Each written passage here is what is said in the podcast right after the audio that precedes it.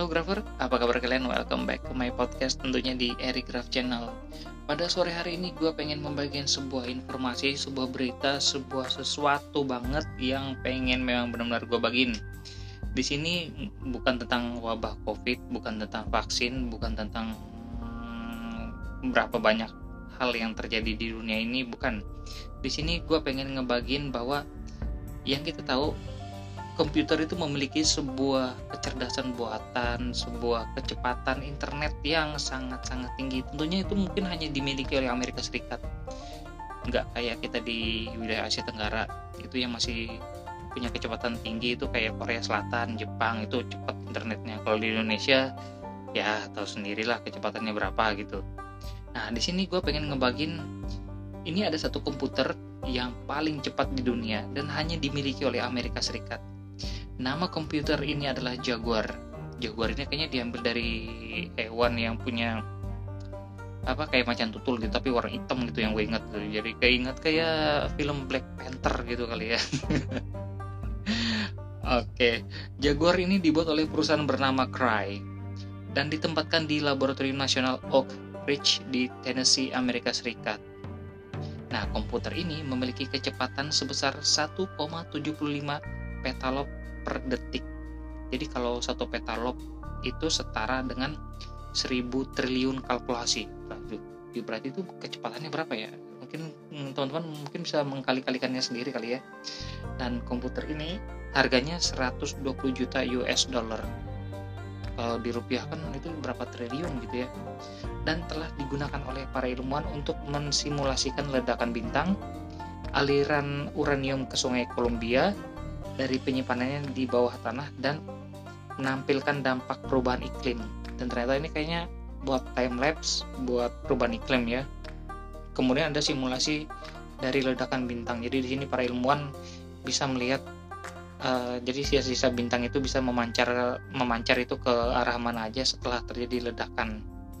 Kemudian di sini Amerika memang menjadi rumah bagi setengah dari 500 superkomputer yang tercatat dalam daftar internasional Supercomputing Conference.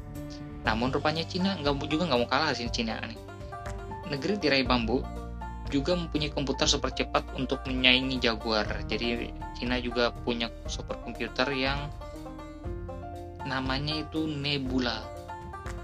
Nah, Nebula ini mampu bercokol di urutan kedua di skala global dengan performanya 1,271 petolop per detik dan di sini Cina telah memiliki 24 superkomputer yang berada di negara mereka. Jadi kayaknya nih makin ramai kayaknya perang dagang antara Amerika Serikat dengan Cina. Jadi mereka saling beradu kuat siapa sih yang paling kuat di dunia ini. Apakah dari perang dagang China ataukah dari Amerika Serikat?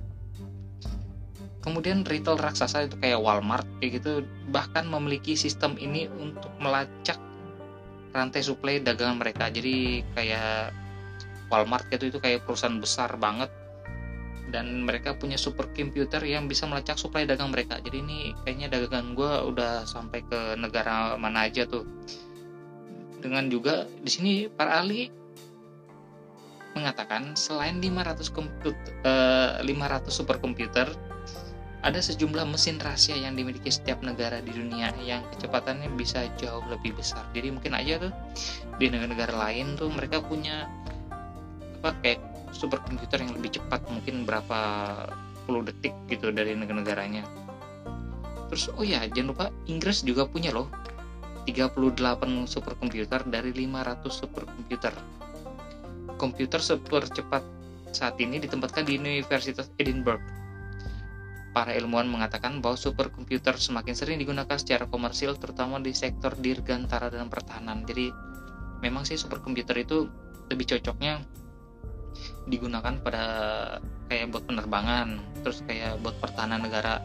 Jadi mereka bisa melacak negara-negara mana yang sedang melakukan pengintaian terhadap mereka. Mengingat sekarang tuh untuk perang cyber juga lagi gencar-gencarnya mereka nggak peduli tuh misalnya kayak sekarang lagi wabah virus corona tuh perang cyber juga lagi kencang-kencangnya juga tuh. Mereka lagi mencoba berbagai macam program dan banyak kali ini sih menurut gue tuh sangat nggak etis banget gitu.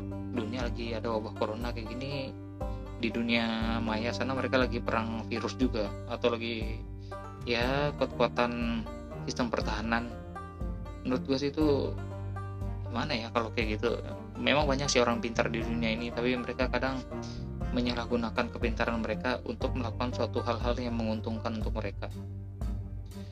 Dan kalau misalnya teman-teman punya super komputer kayak begini kira-kira mau dipakai buat apa?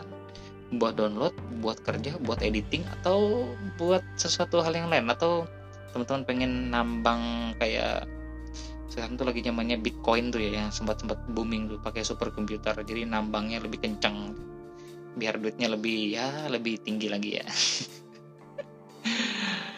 oke teman-teman sekian dulu podcast untuk pada sore hari ini. Mungkin podcast ini cuma 5 menit doang tapi di sini kita pengen saling berbagi buat teman-temanku semua dan sampai jumpa untuk podcast berikutnya. See ya di lain kesempatan. Bye bye